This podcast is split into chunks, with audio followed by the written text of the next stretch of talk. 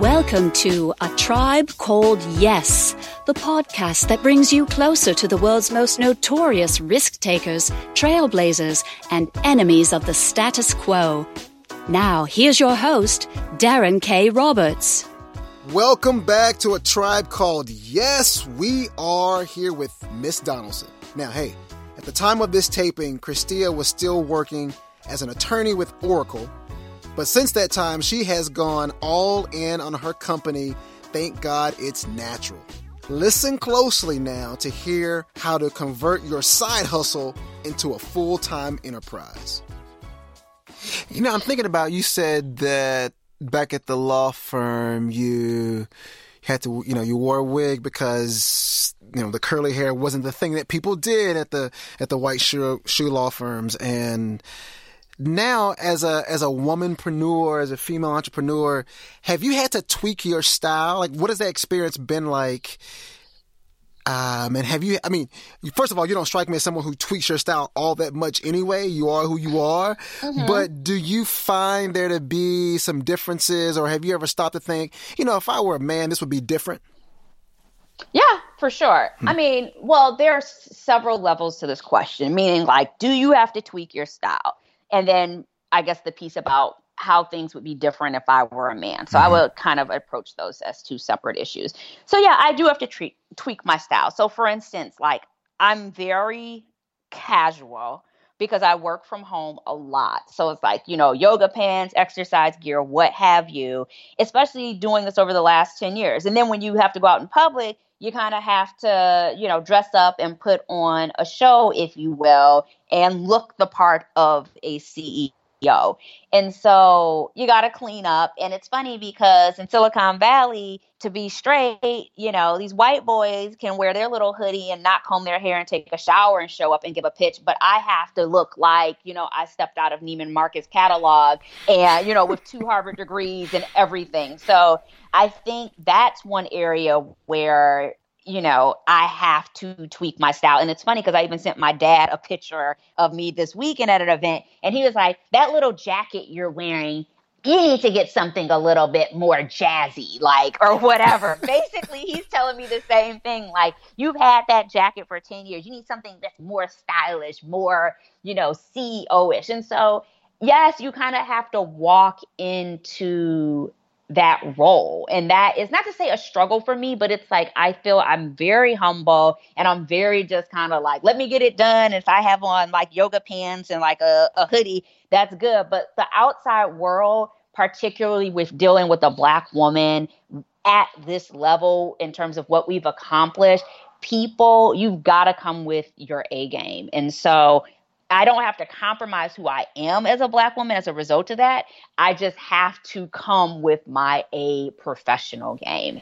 Hmm. So that's that's the tweaking. And then the woman thing, like I said, I just spoke to that in terms of, you know, what goes for, you know, for white men and entrepreneurial endeavors. It's like they can show up with half an idea and I have to get a million dollars in sales or $2 million in sales and 4,000 stores before someone takes me seriously. So it's mm-hmm. like, yeah, there is somewhat of a double standard. Now, this this podcast is all about saying yes, but yes. I am curious.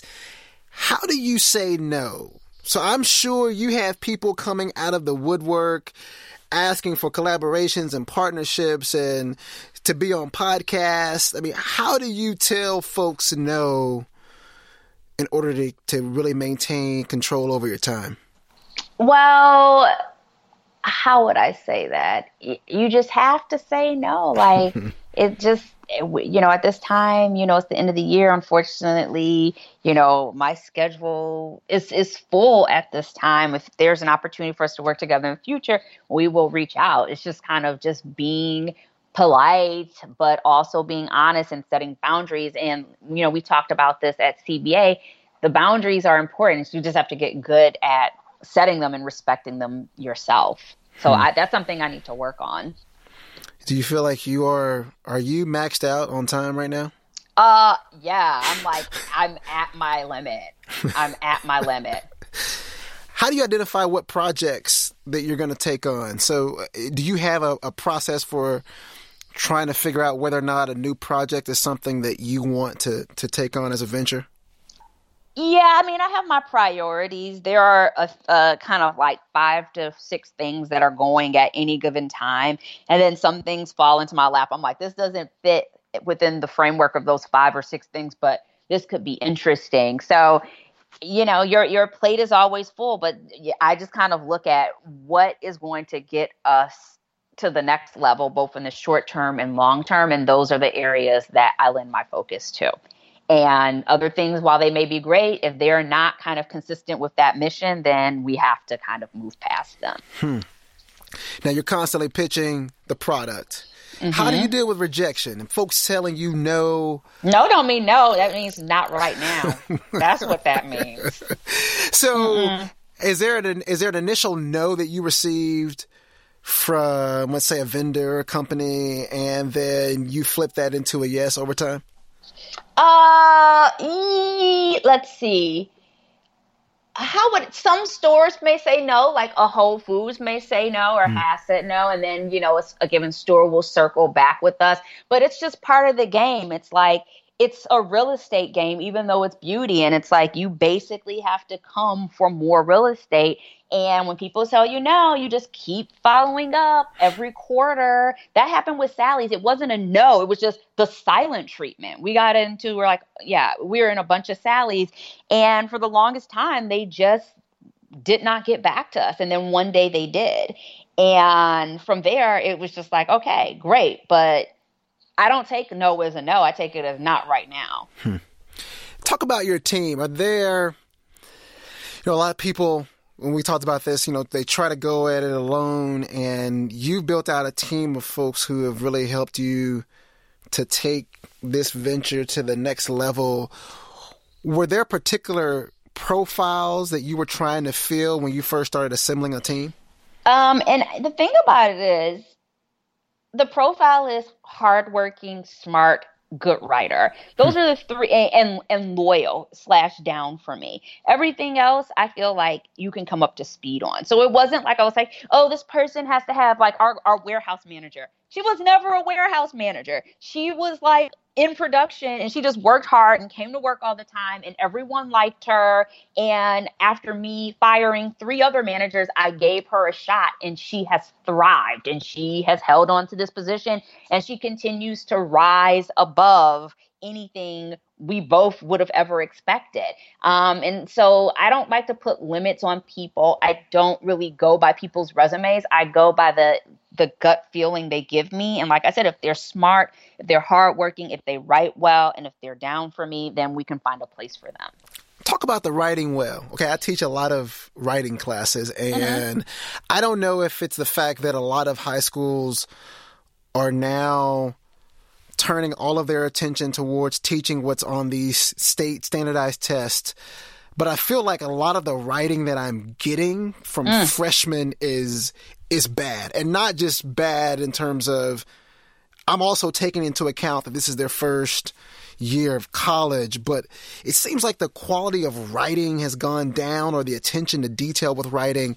And you've mentioned this as a quality that you really want to, that you want someone to possess. Talk about why that's important. Well, I like write good writers because, okay, particularly as I get busy, and you know with me having two Harvard degrees working at top law firms it's very important how you communicate over email um, whether especially when money is involved or payments are involved or timelines are involved. So i need people who can write succinctly who can write crisply who can express themselves. And it's like not like three sentences in one sentence because we're trying you know what i'm saying? We have a lot going on. So for instance my assistant I like her to be a good writer because now I can just say, hey, here are the eight people I kind of need to be able to say this, put something together for me to look at. And it just saves me time um, having to kind of craft the perfect email if at least someone gives me something good enough to work with. Hmm. Also, good writing is important because sometimes people are like, well, how do you use your law degree? Sometimes when a retailer when we get these situations where there are no's or maybes or whatever i have to put together a compelling argument for why they should take a certain product or why they should give us more stores or why they should give us more real estate and i realized that the other day i was like wait previously here's a, an example of a no maybe turning into a yes hmm. cvs took three of our products right for this launch in 2017 and the old me would have been like, oh my gosh, that's so awesome. We're going to be in all these CVS stores with three products. No, the new me or the once you learn is like three products is great. You know, thousands of stores are great, but I don't want three products. I want you to take four or five. And this is why I want you to take them. And so mm-hmm. you have to be a good writer to be able to express that, not only to make it compelling, but you have to be able to do it succinctly. So, hmm. yeah. So, like I said, the old me would have been like, "Oh my gosh, we're in CVS. This is great." The new me is like, "Yeah, this is great, but we need more real estate. I need more." You know, you know what I'm saying? Isn't this the tribe call yes? It's like yes plus more. and a lot of people are like, "Thank you so much," shaking hands, walking away. Yeah. And was that a so? Was that your initial response when you first started breaking in? Well, yeah, because I didn't know anything. You know what I'm saying? I I worked at Oracle and that was a huge part of my learnings in terms of how to be a businesswoman uh was working at Oracle and just seeing how aggressive these sales guys would get. But they were the vendor, meaning they were the CVS. So I had to learn that, hey, when we get additional products in the store, we make more money. So three is good, but let me make a case for four or five. Hmm. I want to shift to, to cancer and talk about how you've, I mean, you've beaten it, um, and, and just listening to your story of how much you do on a daily basis, and then also tackling this health issue. Talk about, you know, your experience with cancer and, and where you are now. So, the cancer situation, I tell people I am deeply spiritual, particularly after this. Like, we started this year in a thousand stores. Like, after we started this year in a thousand stores, and I was diagnosed in December with breast cancer and it's nine months later i'm cancer free and we will be in like over four to five thousand stores. I'm still waiting on the door count. Literally when i was going through chemotherapy when i was doing radiation having multiple rounds of testings and biopsies and like was largely out of commission. So it's an amazing testament to god of what he can do if you know this is if this is what your destiny is. It's like i literally did nothing and the company took off without me. And so it's a testament to like my spirituality, my faith, my belief in God, but also just kind of like an amazing team of people that we have built an organization that with or without me, this ship can still keep sailing. And I'm very proud of that. Hmm. So your relationship with God prior to the cancer, how would you how would you describe that? I mean, it was strong. I think I was like faithful. I would think I was faithful. I I think pretty much everything I had done up to this point, it was like there's no way I would have been able to do it without God. You know, hmm. like Harvard degrees, all that. It's like okay, but this this situation was like so big. It was like, and it becomes a testament because when other when I tell other people like you have to think about it a thousand stores to 5,000 stores and I'm on my couch, barely checking email. How does that happen? How can you explain that? When I'm when I'm healthy and you know speaking to people, say prior to the situation, they might they may not get it. They may be like, "But she went to Harvard twice and she's a hustler and whatever." No, I'm literally on my couch and we're in additional 4,000 stores. How does that happen? Like, mm. how does that happen? So I think it's just a remarkable testimony, and people can take it, take with it what they will. Um, but I think it's an amazing example, even to myself, prior to you know, prior to this whole situation. Like, wow, this is amazing. Now it's you, totally amazing. I just can't, I can't picture you on a couch. I mean, you. Oh, I got pictures, plenty of them. and I know it's true, but with the go-go mentality that you have, how are you and I know you've mentioned God. What was your coping mechanism? Because it seems like you just would want to grab a keyboard and type away. Mm-mm. So, mm-mm. so and it's funny you mentioned that because I guess this goes back to the original question. When I was diagnosed, like I got everything in order. I was just like, okay, I'm going to clean up my office. I'm going to just make everything in order and I'm going to catch up on everything that I, I can. And when my doctors asked me, when can you start chemotherapy? I was like, I have a meeting in Minneapolis with Target on March 22nd whatever you want to do to me, I have to look amazing for this meeting, right? and so, you know, largely in terms of coping, I was just like resting or whatever. So I was like, this is the only thing I have to worry about is this meeting with Target. If ever, you know what I'm saying? This is the only thing I have to do. So March 22nd comes, I look amazing. My confidence was a little shook initially, but I went through that meeting, they were like, "Oh my gosh, that's how you give a presentation." I'm like, "You have no clue what the hell is going on right now, but thank you."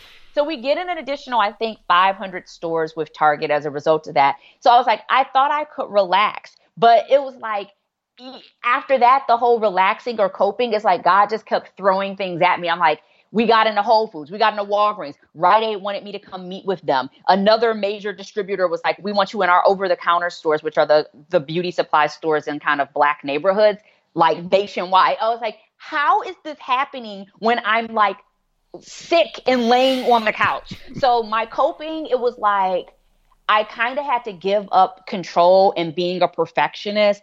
And I tell people, like, sometimes you think everything has to be a certain way or everything has to be neat and perfect order before you you know accomplish something. This situation told me sometimes you just have to go with the chaos. And my coping was i had to just let go. It was not going to be perfect because I, I, just had to do what i could with what i had hmm. resource wise yeah. Hmm.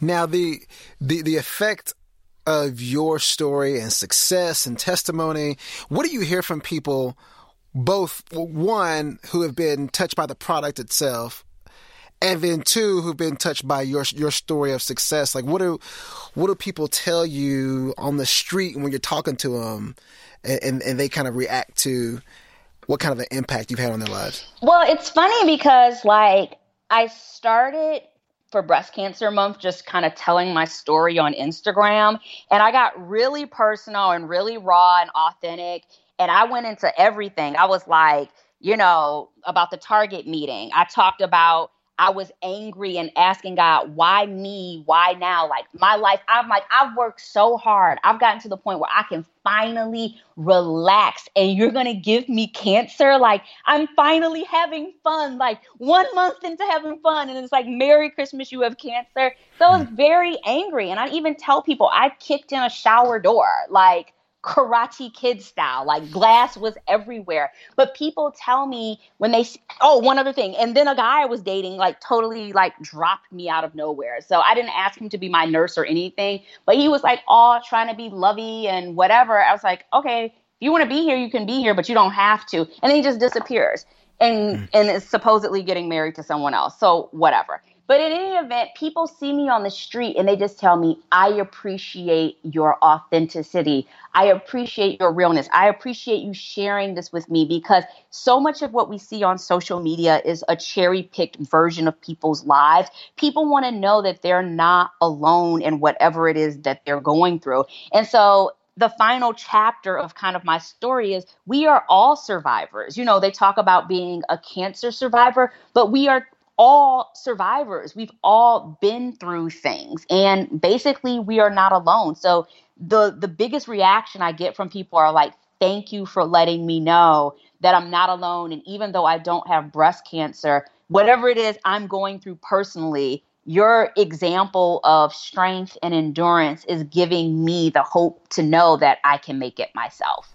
So hmm. yeah, we are all survivors. Hey, talk to the tribe about this authenticity. Is it Motown? Is it is it the way you were brought up? I mean, why why are you real? right? Because you, are right about like all the we live in such a sanitized mm-hmm. environment where you know you got to have the right filter, the right angle. You post, everything's great. Um, I was thinking about this for my own personal life. I need to start posting the crazy pictures of Legos everywhere. I've got, you know, um, stuffed animals in my boots when I put them on. So it's just like things are nuts, but you don't want to present that out in, in, or a lot of people don't want to do that out in social media. Where do you get this authenticity from? I think it's the combination of like the pressure that I'm under, and I want to be under less pressure, but it's the kind of thing where it's like I have no choice but to be real because it's like I have so much work already. It's so much more work for me to be what I'm not and to create this manufactured version of myself. It's so much easier for me to just be like, it is what it is. This is what I'm dealing with. I have to move on because I have 5,000 emails and like a podcast, and then I'm going on this situation, and I have to get back to the people at Oracle. Because I have so much on my plate, I just don't have the time to be anything but myself, but I've always been fairly authentic. And I think coming from Detroit, we are very much like it is what it is. We're gonna tell you how it is. And so I just think it's a combination of the upbringing as well as being so busy. It's just like I cannot build in the space for like the fakeness. It's very draining. Hmm. So draining. All right, we we've reached the two minute drill. A couple rapid fire questions here for you. All right, you have, speaking of social media, uh, you have one last tweet to send out to humanity. Okay, this is it. This is it. You are signing off for life. Okay? What does it say? I didn't come to play with these hoes. You know that. you know that.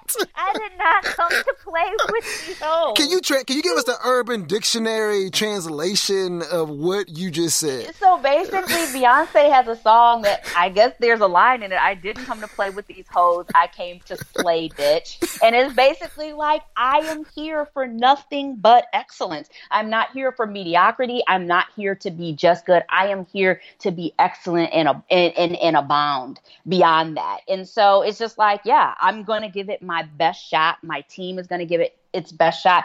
And we're here to win. We're here to be the best. And so that's what that means in non urban nomenclature. I love it. Okay, one cliche you oh. would eradicate from the world, from human language. Oh my God.